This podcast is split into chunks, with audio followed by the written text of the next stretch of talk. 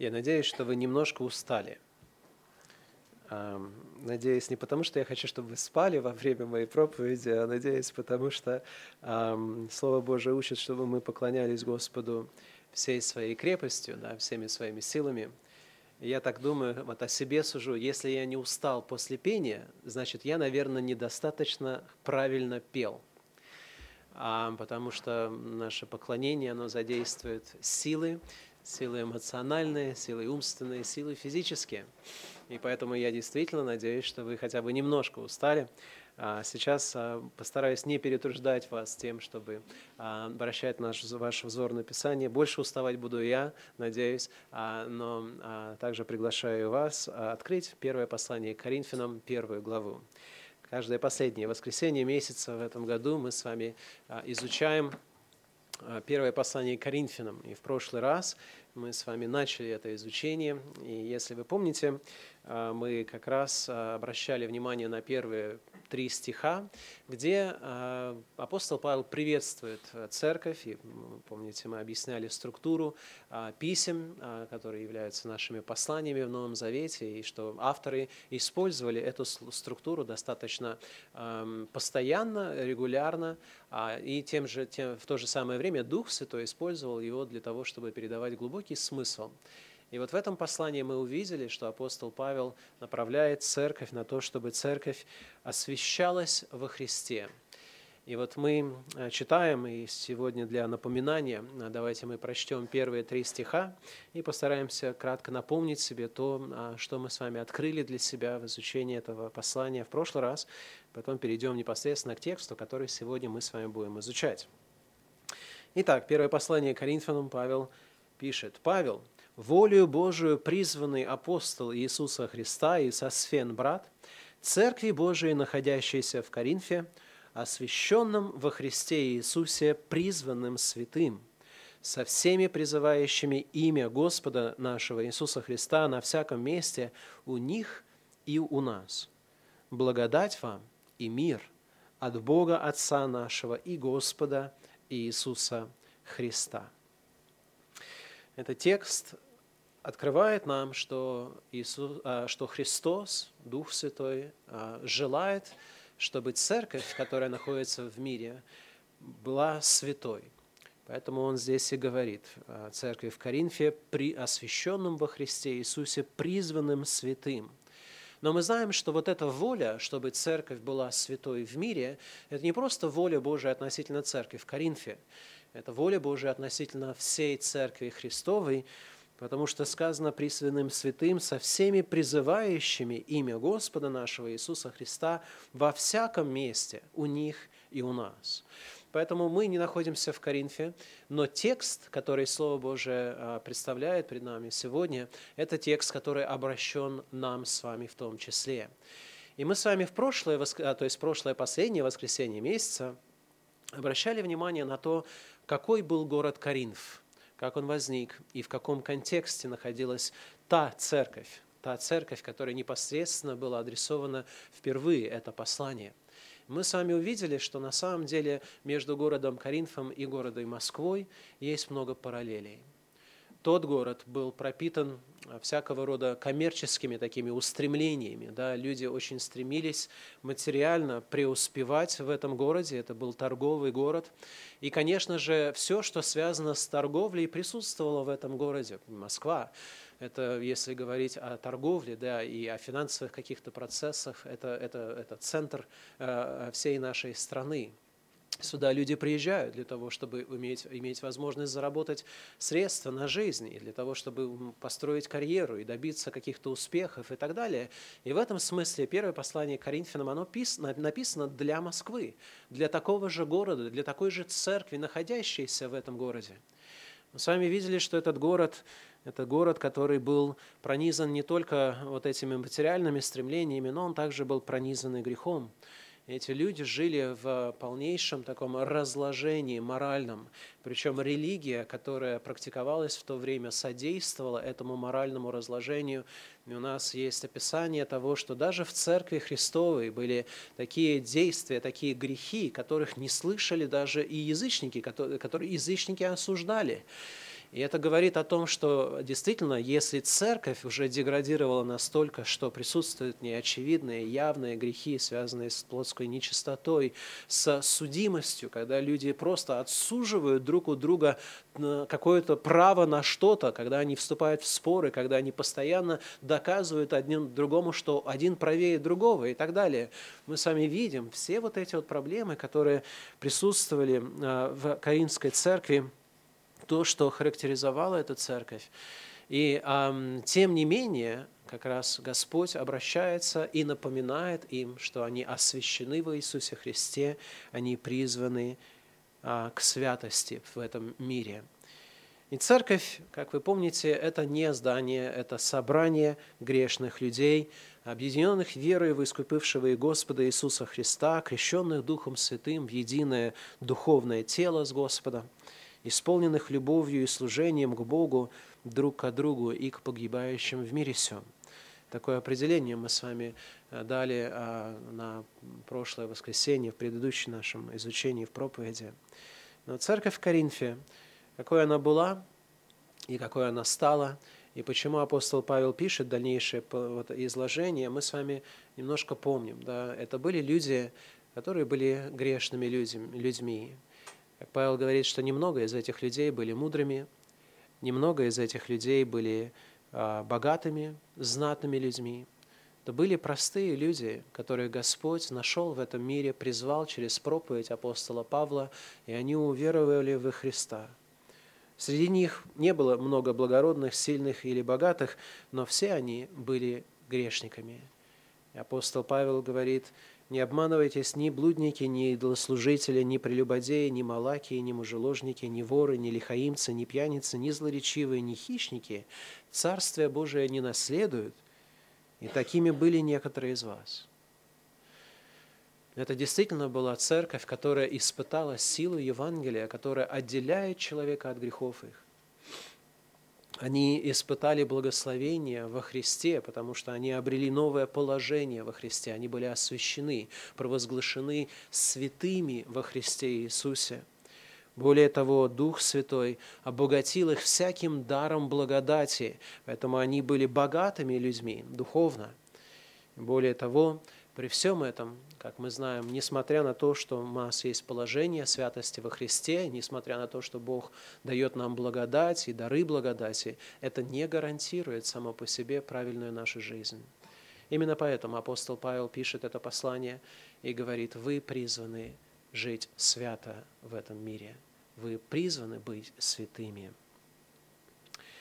Их несовершенство во плоти является предметом главной части послания – начиная с 10 стиха 1 главы, практически все остальное послание – это то, как апостол Павел старается решать а, разные проблемы в этой церкви. Но мы с вами подошли только до третьего стиха, и сегодня начинаем изучение с 4 по 9 стих.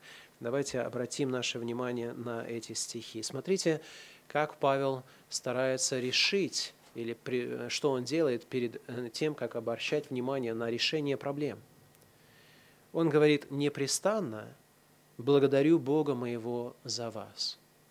Ради благодати Божией, дарованной вам во Христе Иисусе, потому что в Нем вы обогатились всем, всяким словом и всяким познанием, ибо свидетельство Христова утвердилось в вас, так что вы не имеете недостатка ни в каком даровании – ожидая явления Господа нашего Иисуса Христа, который и утвердит вас до конца, чтобы вам быть неповинными в день Господа нашего Иисуса Христа. Верен Бог, которым вы призваны в общение Сына Его Иисуса Христа, Господа нашего. В стандартном написании письма после приветствия, после того, как апостол Павел представлял себя, или любой автор представлял себя, было принято в правильном вот этом формате написания письма потом сказать какие-то, знаете, правильные такие вежливые, а, ободряющие вещи. А, и в этом смысле Павел не отклоняется от практики, но посмотрите, что он делает – он не просто говорит какие-то вежливости. Я думаю, то, что написано с 4 по 9 стих, это не дань вежливости, А это есть на самом деле а, осознанное решение апостола Павла. Он специально говорит вот эти вещи для того, чтобы потом в 10 стихе перейти к уже а, исправлению тех трудностей, которые имеет эта церковь. Это не вежливость, я бы сказал, что это даже не психология. Это есть духовное, духовный подход к решению проблем верующих людей – и сегодня мы с вами в этом смысле должны как раз изучить вот этот отрывок и получить правильное наставление, чтобы и мы знали, как нам нужно иметь общение друг с другом. Потому что, уверяю вас, то, что делает апостол Павел, это то, что все мы призваны к чему делать. Мы все призваны назидать друг друга. Мы все призваны для того, чтобы мы взаимодействовали, взаимодействие друг с другом могли усовершенствоваться. Это означает, что у нас есть проблемы – у всех нас есть проблемы в разной степени, и это означает, что кто-то должен нам помогать в решении этих проблем, потому что церковь – это не сборище, а, знаете, таких индивидуумов, которым никто не может ничего сказать, прикоснуться и так далее. Мы говорили о том, что церковь из прошлого нашего изучения – это то, что Бог объединяет, это взаимосвязующие связи, и мы должны взаимодействовать друг с другом для того, чтобы достигать совершенства. Мы не обречены каждый преданный просто своим собственным ограничениям для того, чтобы совершенствоваться. Наоборот, совершенствование невозможно для верующего человека, который создан для того, чтобы быть частью тела Христова, совершенствоваться отдельно от этого тела. Поэтому церковь и есть удивительное Божье творение, в которое даже ангелы желают проникнуть, познать, как удивительно Бог совершенствует людей во спасении через церковь. Но то, что мы с вами прочитали в четвертом стихе, отдает нам вопрос, что нужно делать. Да, каким образом мы должны решать эти вопросы и проблемы, которые у нас есть. И первое, на что апостол Павел обращает внимание, это то, что он непрестанно благодарит Бога за вас. Мы с вами видим, что апостол делает. Он благодарит Бога, да, как он, это, э, как, как он это делает, здесь сказано непрестанно. На самом деле слово непрестанно означает не столько, отвечает на вопрос не как, а на вопрос когда, потому что греческое слово означает всегда. Да, было бы лучше сказать всегда благодарю Бога за вас. То есть это такое временное, не в смысле непрекращаемости его благодарности, а в смысле постоянного временного возвращения. Он всегда, когда думает о Коринфянах, он вспоминает с благодарностью и благодарит Бога за них. Кого он благодарит? Он благодарит не Коринфян, да, он благодарит Бога за Коринфян. Он благодарит Бога за то, что произошло в, Корин, в Коринфянах. И э, он действительно благодарит Бога за Коринфян, за вас, за вот этих вот верующих людей – и в этом есть на самом деле, я думаю, очень правильное а, объяснение того, что человек действительно должен благодарить Бога. Мы с вами читаем, апостол Павел в данном случае, он свидетельствует о том, что он это делает. Он всегда благодарит Бога за верующих людей, правильно? Любое послание возьмите, есть только одно послание, где это он не говорит открыто, это послание к Галатам. Но все, все остальные послания, они всегда сопровождаются с тем, что Павел благодарит Бога за верующих людей. Он благодарит Бога Бога не просто за то, что Бог есть что-то Он сделал, он благодарит Бога за то, что Божье дело открывается в людях, в церкви. И это есть постоянный источник благодарности. Я думаю, в этом мы уже отличаемся от апостола Павла, потому что когда мы благодарим, мы готовы благодарить, я думаю, за пищу, мы готовы благодарить за здоровье, мы готовы благодарить, когда у нас там есть работа, дети там, или еще что-то, да, то есть благословение, которое мы с вами испытываем.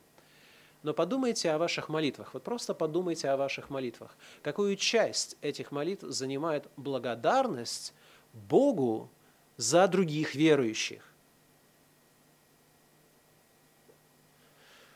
А Павел не просто вот, иллюстрирует в своей жизни, на своем личном примере, что он благодарит Бога за верующих, в послании к Тимофею, в первом послании во второй главе, он говорит, «Прежде всего прошу совершать молитвы, прошения, моления, благодарения за всех человеков». И понятное дело, что за всех человеков, потому что Бог что-то для них сделал. Это же есть как раз предмет нашей благодарности. Бог что-то делает в этих людях. Мы благодарим Бога за людей, которых Бог сотворил для своей славы, которым Он дал свою благодать, милость, терпит, долготерпит их, не, не дает им то, чего они заслуживают, и посылает постоянно то, что они заслуживают, э, не заслуживают, свою благодать, свою милость. И вот это как раз то, что мы с вами должны, я думаю, научиться делать. Мы с вами однозначно, я убежден, недостаточно благодарные Богу люди. Я не говорю просто о том, что мы недостаточно благодарим Бога за то, что Бог для нас сделал. Это уже само по себе факт, да? Но я говорю, когда я говорю, мы недостаточно благодарные люди, в смысле того, что есть вещи, о которых мы просто даже и не думаем благодарить Бога за что. А церковь – это есть одно из тех вещей, за которые нужно благодарить Бога. Понимаете это? Церковь – это не храм, это люди, искупленные Божьей благодатью. И если апостол Павел мог благодарить Бога за церковь в Коринфе, а это не была идеальная церковь, то у каждого из нас есть основание благодарить Бога за нашу церковь и за церкви везде, повсеместно. Воздавать Богу благодарность за то, что Он делает. А вот за что нужно благодарить?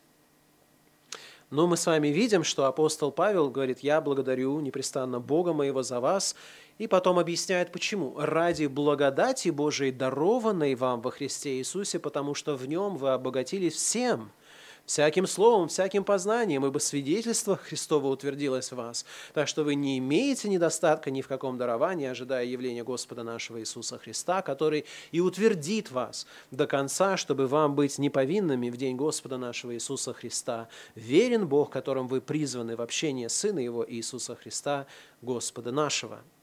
Здесь он утверждает, что причина, почему он благодарит Бога за Коринфян, за эту церковь, за этих искупленных людей, она на самом деле состоит из четырех таких аргументов, которые он здесь перечисляет. И он говорит, что Бог, оказывается, одарил этих людей благодатью – он дал им благодать. И слово «благодать» для тех людей, которые, может быть, не привыкли его, а, не знают, что это на самом деле означает, потому что ну, оно как бы на языке у всех на слуху, но по большому счету люди не думают, э, а, что это означает. Но благодать – это то, что человек не заслуживает, но получает. То благо, которое человек не заслуживает, но получает. Авраам который, Слово Божие говорит, если он оправдался делами, тогда он оправдался не благодатью. Но мы знаем, что он оправдался да, именно по благодати, потому что благодать, если она заслуживается делами, не есть благодать. Ну, благодать – это именно незаслуженная благость, благо, которое Бог дает людям – и вот этим людям, которые были грешниками, которых грехи даже стыдно и перечислять, вот этим людям Бог ни с того ни с сего, как бы не видя в них никакого аргумента, почему Он должен явить им благодать, все равно берет и в своей свободной воле дает им благодать. И эту благодать Он дарит. А дар – это, опять же, не, не, то, что не заслужено, и более того, дар – это не займ – да? То есть он не просто дает им что-то вперед и потом говорит, ну вот теперь всю свою жизнь давайте отрабатывайте, дорогие мои. Он дает им благодать, и, в принципе, благодать, потому что она является даром, она сама себе не, не несет никакого, знаете, а, легального обязующего свойства. Бог дает, просто дает этим людям благодать, благость, которую они не заслуживают – И Слово Божие говорит, что Он настолько а, а, наделил их благодатью, а слово «благодать» происходит от греческого слова «харис». Вот это слово имеет однокоренное слово в седьмом стихе, где сказано так, что вы не имеете недостатка ни в каком харитос, даровании духовным, никакой благодати в виде дара, ожидая явления Господа нашего Иисуса Христа – то есть вот эта благодать, на самом деле, она дается людям. И сколько благодати Бог дал этой церкви, этим верующим? Исходя из седьмого стиха. И сказано так, что вы не имеете недостатка ни в каком даровании. Когда Бог дает благодать, то сколько Он благодати нам дает? Он дает столько, чтобы человек мог сказать, у меня нет недостатка. И это очень важно, потому что я знаю, что э, бывает, знаете, у христианской жизни, я уверен, есть две таких стадии. Есть одна стадия, когда человек постоянно чувствует, что ему чего-то не хватает, и вся его молитвенная жизнь сводится к тому, Господи, дай мне больше вот этого, дай мне больше Твоей благодати, дай мне больше вот этого, дай мне больше способностей, дай мне больше мудрости, дай мне больше чего-то, чего-то, чего-то. И мы постоянно просим, чтобы Бог дал нам чего-то большего – и я это знаю, потому что я был таким человеком, да, когда я постоянно у Бога просил чего-то большего. И это объясняю следующим образом. Вы знаете, я учился э, в семинаре в университете в, в Штатах. И когда я туда приехал, я приехал туда после, имея просто среднее наше э, образование, мой английский уровень моего английского языка был, наверное, лучше обычного школьника, но точно не соответствовал уровню университета в Штатах. И когда я туда приехал, мне нужно было, соответственно, делать домашнее задание и читать. Я читаю очень медленно. Я учился, мне просто не хватало буквально времени, чтобы даже прочитать свою домашнюю работу, не говоря уже о том, чтобы ее учить. А будучи христианином и э, понимая, что я учусь в христианском учебном заведении, я считал, что для меня было бы абсолютно бесчестно не читать моего домашнего задания. Поэтому я буквально читал все. И когда я читал все, вы должны представлять себе картину. У меня была книжка а, в, одно, в одной стороне, и потом англо-русский словарь на другой стороне, потому что половину слов я не знал. Серьезно. Это было ужасно. Я, мне нужно было просматривать чуть ли не каждое, там, через каждое слово, потому что это был уровень университета и объем, который дается в университете. Тебе дают там, одну лекцию прочитали, там 30 страниц, будь здоров, ну, добр, прочитай. Прочитать 30 страниц, я в жизни никогда не читал 30 страниц на английском языке, знаете, за один присест. И я остро чувствовал, что мне не хватает мне не хватает моих знаний английского языка, и я потом начал понимать, что мне не хватает времени, я вставал, у нас в университете, где я учился, был такой полувоенный режим, когда отбой был в 11 часов, и тебе нужно было быть в постели с выключенным светом, спать. И ты не мог встать с постели до 5.30, ну, в смысле встать для того, чтобы заняться своей дальнейшей деятельностью. Я буквально, я, я ложился до последней минуты, я что-то там делал, читал, что-то еще. В 5.30 я выскакивал из постели для того, чтобы двигаться дальше потому что мне буквально не хватало. Мне потом на первом семестре мне дали привилегию оставаться, а, привилегия, которая дается на четвертом курсе, добавляется 45 минут, ты можешь спать, ложиться спать не в 11, а в 11.45. Я остро чувствовал свою недостаточность, серьезно. Я прям буквально это переживал, это было что-то ужасное для меня. И я постоянно молился, Господи, дай мне, дай мне, дай мне, дай мне, дай мне, да, больше способностей, научи меня читать быстрее и так далее и тому подобное. Это была вот такая немножко бешеная а, жизнь. Но потом, знаете, я начал вот как-то оценивать то, что происходит. Это после того, когда ты, знаешь, белка в колесе сначала бегает, бегает, бегает, и ты просто бежит, не думая, просто бежит. И я вот как белка в колесе вот так вот бежал, бежал, бежал, а потом остановился в какой-то момент и начал задавать себе правильный вопрос. Ну хорошо, ты просишь о большем, а что ты делаешь с тем, что ты имеешь? И знаете, как неудивительно, несмотря на то, что я вот старался буквально там каждую свободную минуту времени как-то задействовать, я все равно мог открыть для себя, что а вот здесь тут я просто поленился, вот здесь тут я не сделал то, что нужно, здесь я вообще... И э, я просто потом начал понимать, что проблема моя заключается не в том, что Бог ничего-то мне не дал, а в том, что я не умею использовать то, что Он мне дал. И мое сознание в тот момент поменялось, и моя молитва поменялась. И я начал просить у Господа милости, чтобы Он научил меня использовать то, что Он мне дал. Так вот, каждая церковь получила от Бога благодать. Он одарил нас благодатью своей. Он дал нам столько, что Слово Божие говорит, вы не имеете недостатка ни в каком даровании. И вы знаете, почему у церкви никогда нет а, извинения сказать, ты нам чего-то не додал, Потому что по определению церковь, она существует во Христе.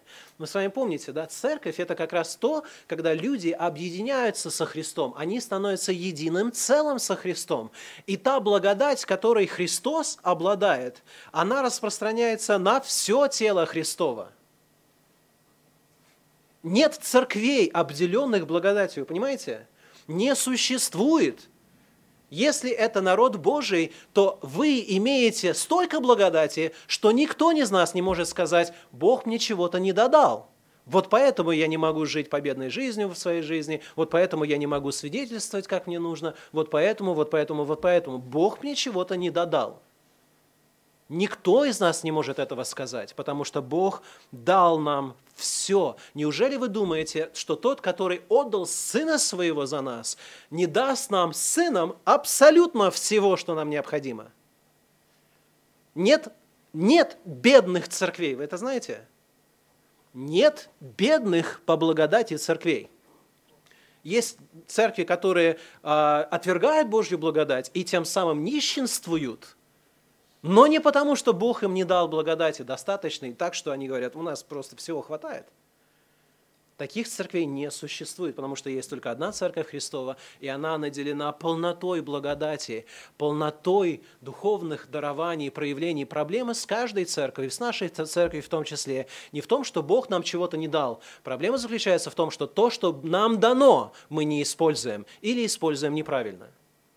Это всегда проблема с христианами. Нет других вот христиан. Потому что Бога винить за наше несовершенство, понятное дело, мы не можем. И не можем именно потому, что со Христом во Христе Бог нам дал все. А именно так мы и должны видеть себя. Павел так видит Коринфян. Он говорит, непрестанно благодарю Бога моего за вас ради благодати Божией, дарованной вам во Христе.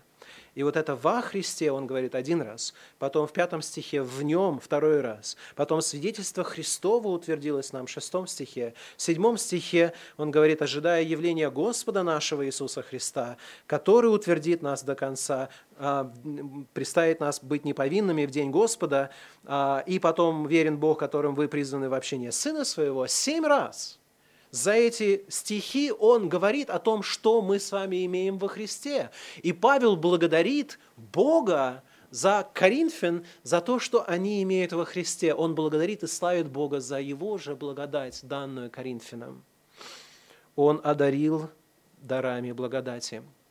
И за это Павел славит Господа, и мы за это можем славить Господа.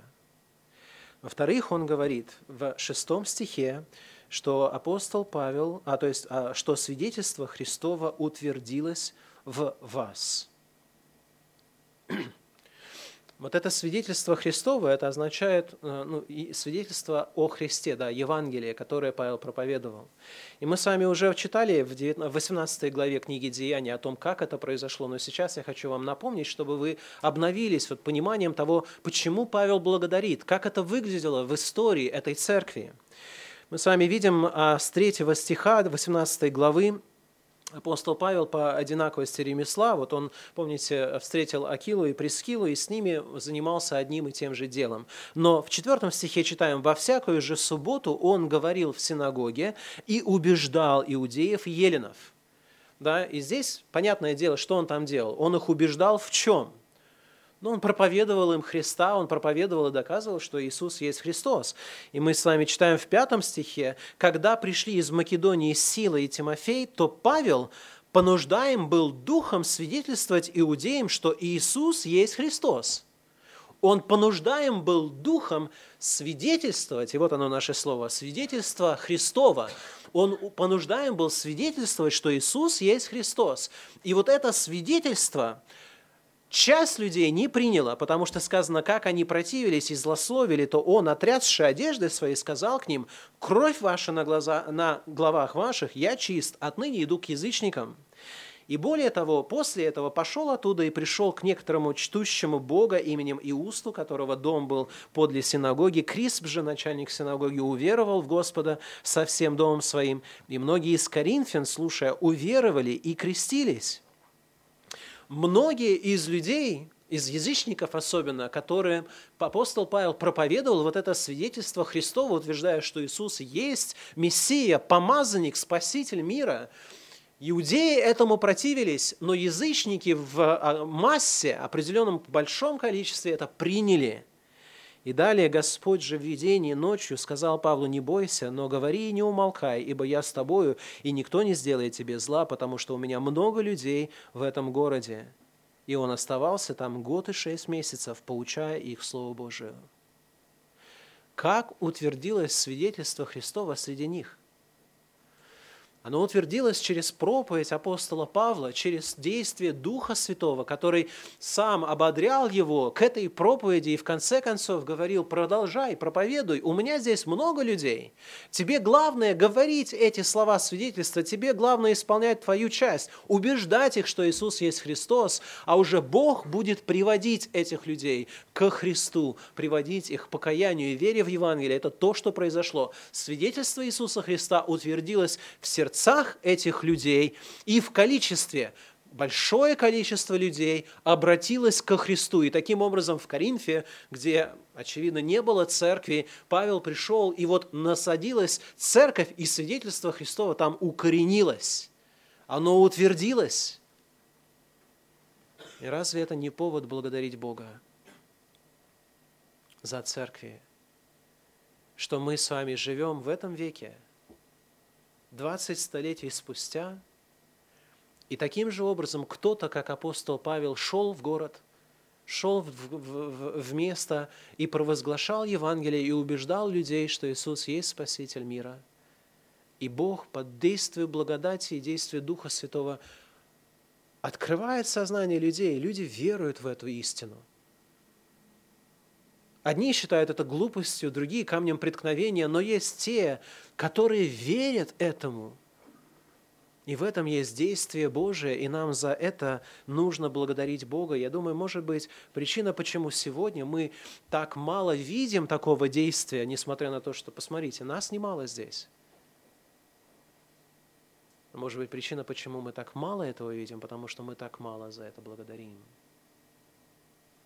Мы так мало готовы, знаете, радоваться об одном грешнике, а на небесах я уверен, там такое ликование происходит, когда один человек обращается ко Христу. Нам даже об этом не, не, не, не, не снилось, как говорится.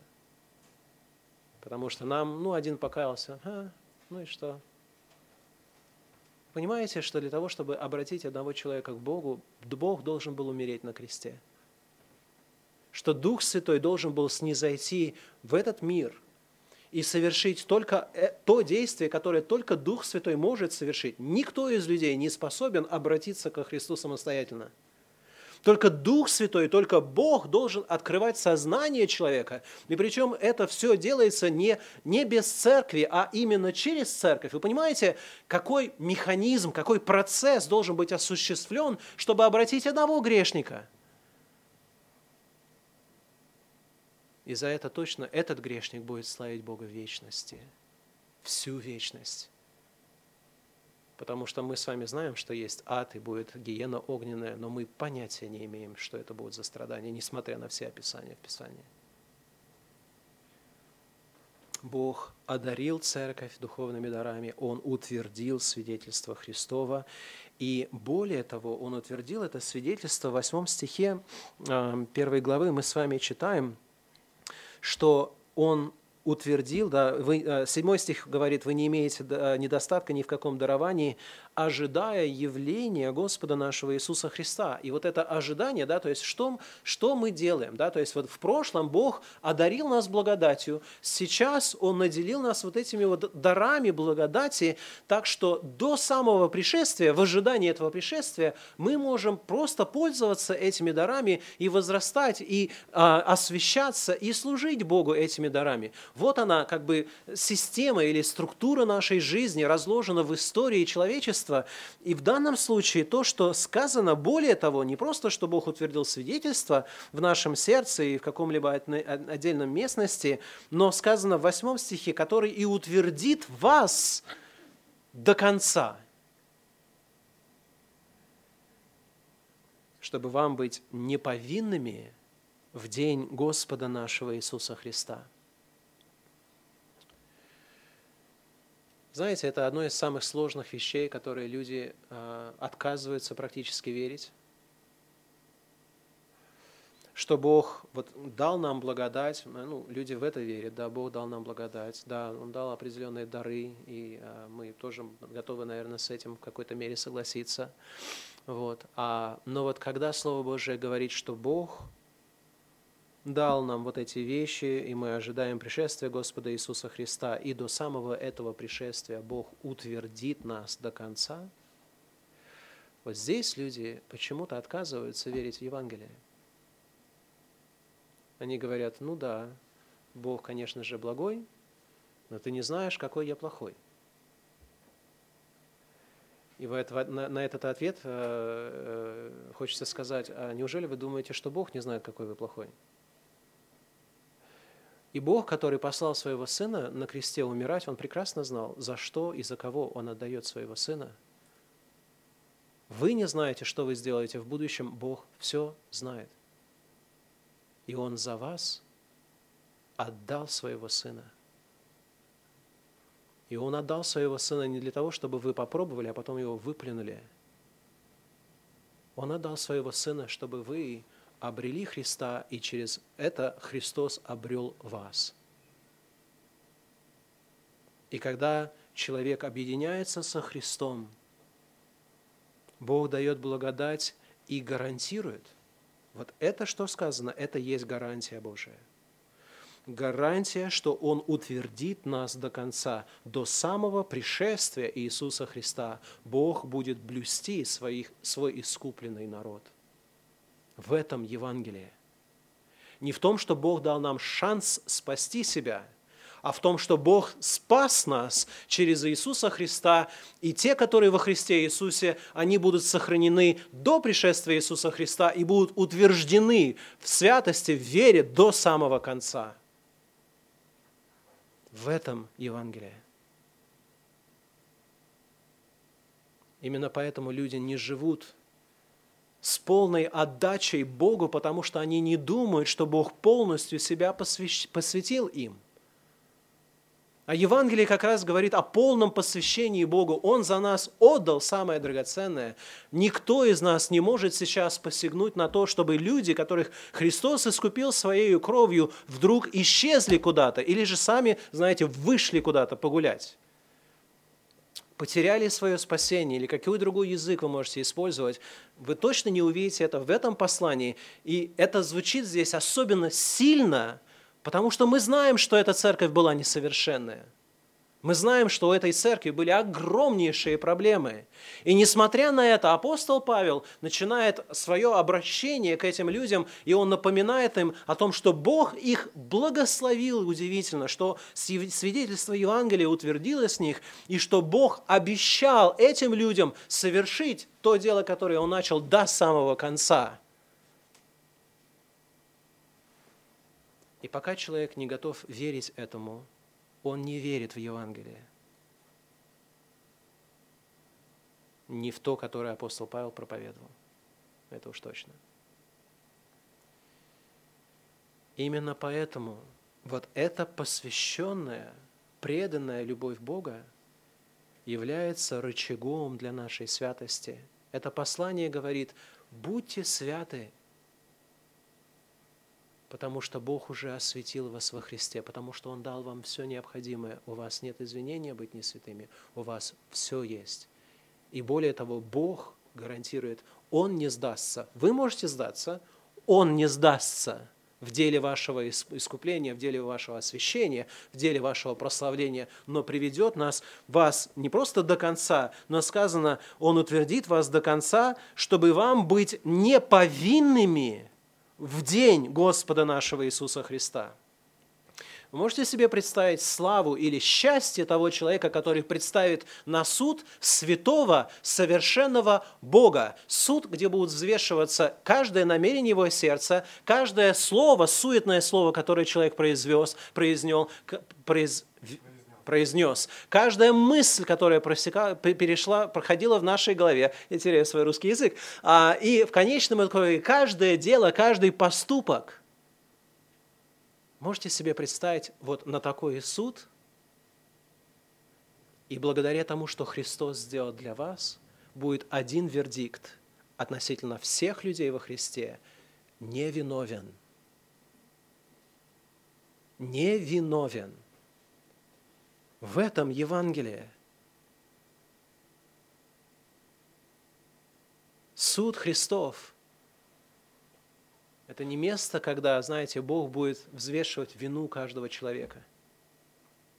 Он будет взвешивать наши дела, и некоторые дела сгорят, а другие дела действительно послужат к славе Божией и к нашему утверждению, нашему венцу славы – но никого из, не будет на, суде, на судилище Христовом, которого Бог скажет виновен. Потому что Христос эту вину понес в своем теле на кресте. Потому что Он уже за это заплатил. Потому что Бог не наказывает за один и тот же грех дважды. Он Бог святой, но и справедливый. И Бог, разве это не причина благодарить Бога? Когда вы смотрите на людей, верующих людей, о которых у вас есть действительно надежда, это, эти люди знают Христа, они знают Евангелие, и вы видите их несовершенство, вы видите их грехи. Вот нам нужно как-то суметь видеть друг друга во Христе, так как Павел это делает здесь. Он знает всю подноготную правду об этой церкви – он знает, что у них есть огромные проблемы, но это не мешает ему благодарить Бога и славить Его всегда за то, что Бог сделал для них, и за то, что Он делает в них, и за то, что Он будет делать, потому что это прогрессия временная. Он что-то сделал для них в прошлом, Он продолжает что-то делать в настоящем, и Он гарантирует, что до самого конца Он сохранит этих людей и приведет нас, и представит нас невиновными, невинными пред Христом. И откуда мы знаем, что вот это обещание Бога исполнится? Посмотрите на 9 стих. «Верен Бог, которым вы призваны в общение Сына Его Иисуса Христа, Господа нашего».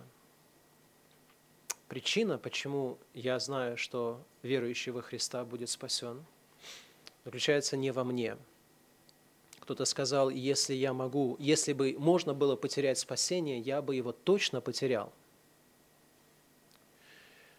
Эта фраза э, на самом деле исполнена достаточно глубокого смысла.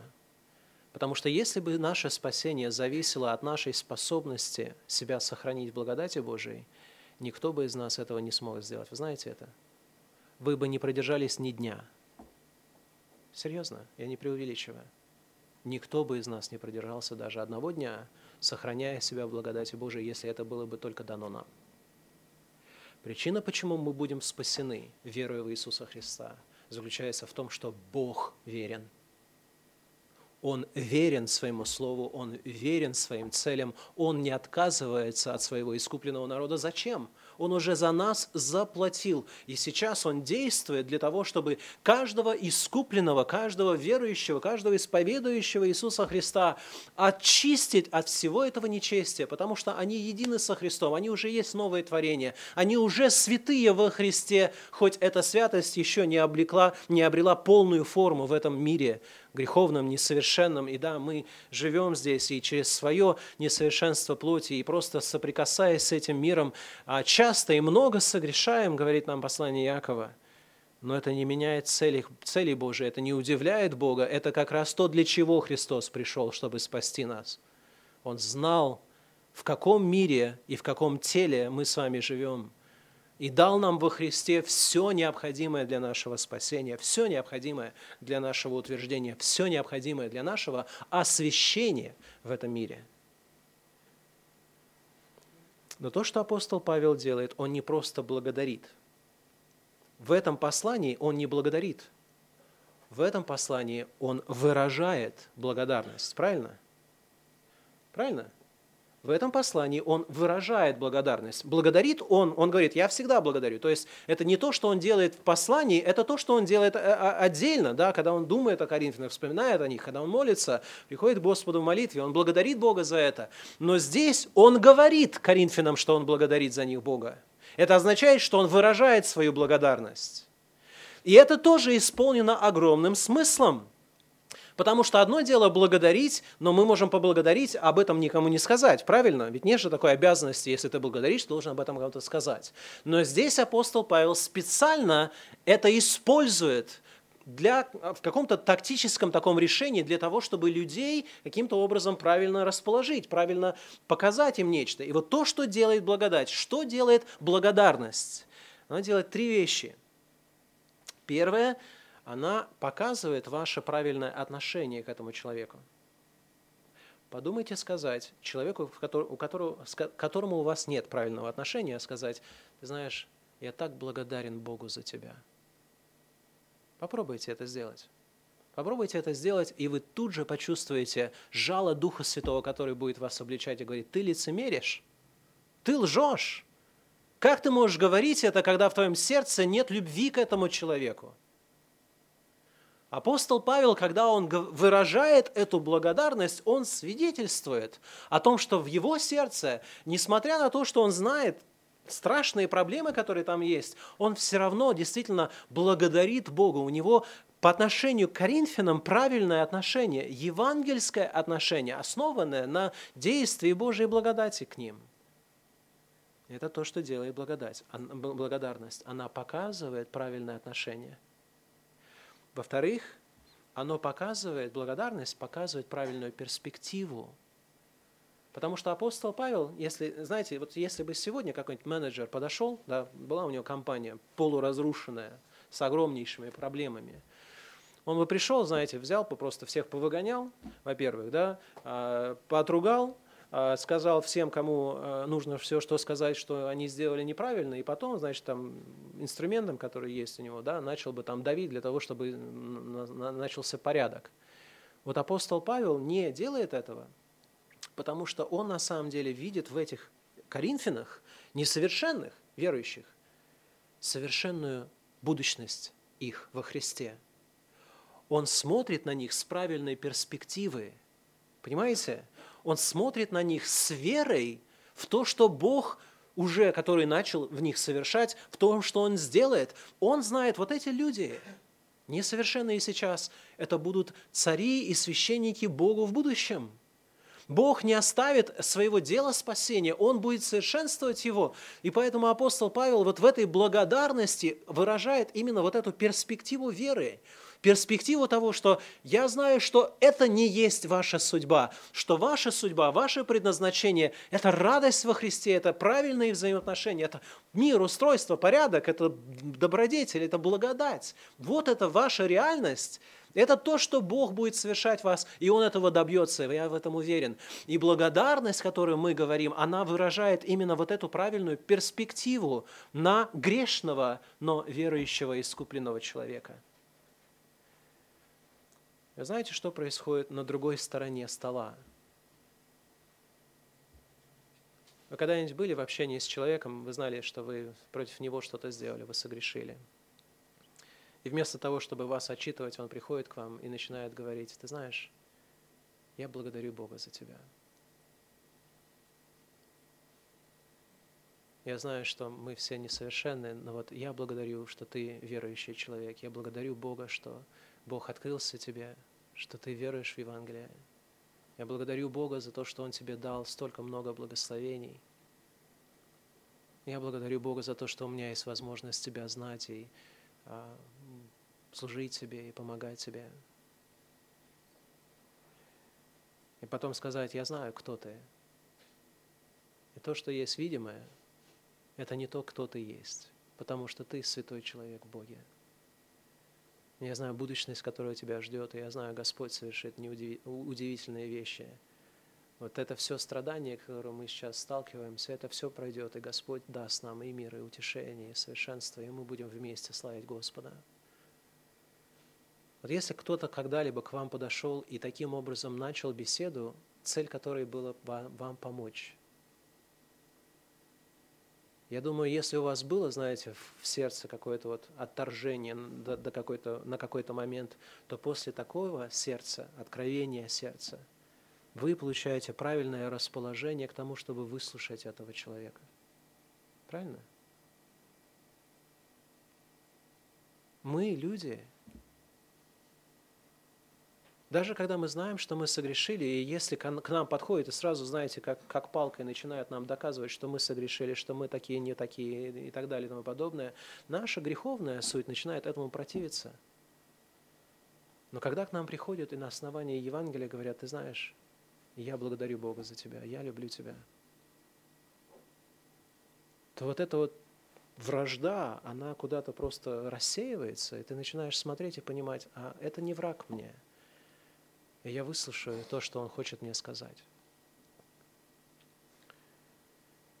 Зачем выражать благодарность? Для того, чтобы вот эти части, необходимые компоненты присутствовали в общении, потому что без этого невозможно решать наши проблемы. И вот как помогать верующим, я бы хотел, чтобы вот наше изучение вот этого текста привело нас к очень практичным таким действиям. Мы все с вами имеем отношения с людьми верующими, но несовершенными, правильно? Других у нас нет, ну, я имею в виду из верующих. Да? Никто из нас не совершенен. Вот перед тем, как, знаете, начинать наставлять, начинать просить, начинать приказывать, начинать что-то говорить в отношении того, что как этот человек себя неправильно ведет или еще что-то, высказывает претензии, высказывает раздражение, все что угодно. Вот попробуйте поступить, как поступил апостол Павел по водительству Духа Святого. И прежде всего начните с благодарения Богу. Вот это предмет конфликтологии, как решать проблемы и как помогать нам друг другу. Начните с благодарения Богу. Если вы не можете благодарить Бога за этого человека, тогда, скорее всего, вам не нужно на данный момент с ним разговаривать. Вам нужно сначала привести свое сердце в порядок. Добиться того, чтобы вы смогли действительно благодарить Бога за этого человека. Родители, Благодарите Бога за этих детей, которым Бог вам дал, перед тем, как их учить. Мужья, благодарите Бога за ваших жен. Жены, благодарите Бога за ваших родителей. Братья, сестры, благодарите Бога перед тем, как вы будете говорить друг другу какие-либо слова, помимо слов благодарности Богу друг за друга. Это благодарность изменит тон вашего общения. Оно привнесет благодать Божию в это общение. И напоминайте, напоминайте себе и напоминайте другому человеку о любви. В любви, что Бог для них сделал. То, что апостол Павел как раз и подчеркивает, обращайте внимание на Евангелие, на Христа, на то, что Христос совершил, и с надеждой и полной уверенностью Э, вот этой перспективой того, кем они являются во Христе, как Бог их видит. Посмотрите на них глазами Бога сквозь Христа, в свете Христа, и ваше отношение изменится, и тон вашего общения будет совершенно другой. И только тогда, только тогда приходите непосредственно к моменту, который вам необходимо решить. А у нас у всех есть проблемы, которые необходимо решать.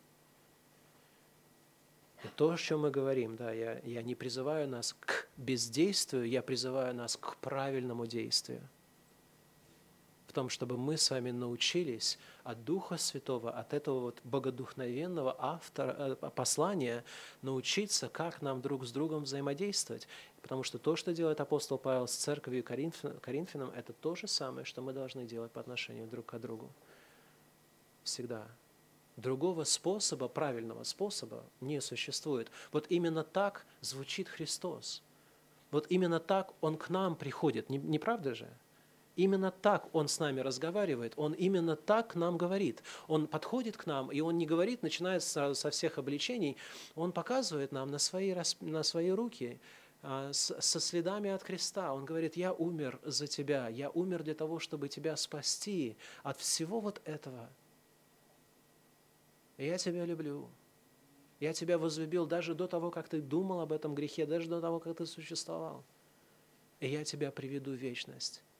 Я за тебя отдал свою жизнь. И только потом Христос говорит, зачем тебе вот это? Оставь, покайся, следуй за мной. И вот так совершается вот благодать Божия в нас.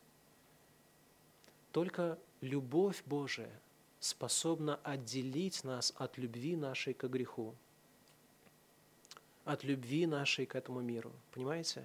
Не закон – не требования какие-то, не правила, не стандарты поведения, а только Божья любовь. И вот когда как раз то, что здесь происходит, апостол Павел, перед тем, как обращать внимание на проблемы, он показывает людям на любовь Божию. И вот когда люди смотрят на эту любовь, только тогда они действительно способны потом посмотреть на свои проблемы в правильном свете и уже с правильным расположением сердца оставлять их. Давайте встанем для молитвы, пожалуйста. Отец наш Небесный, мы благодарим Тебя, что Ты любишь нас. Мы благодарим Тебя, что Ты в своей любви дал нам обильно благодать, так что мы не испытываем нужды ни в чем. Мы знаем, что все наши несовершенства – это воистину наши несовершенства. Мы не используем данную благодать, мы не взаимодействуем друг с другом, мы не служим друг другу в любви – Потому и нищенствуем порой, испытываем много скорбей, боли, переживаний. Но Ты, Господь, возлюбил нас и отдал Христа не для того, чтобы мы так существовали, но для того, чтобы мы могли простираться вперед и устремляться к этой почести Вышнего звания во Христе Иисусе, звания быть святым. И не только быть в слове, но быть в реальности в этой жизни – я прошу Тебя о том, чтобы Дух Твой Святой вложил в нас твердое упование в Евангелие, чтобы оно произвело плод праведности и святости в этом мире для славы Твоей. Просим во имя Иисуса Христа.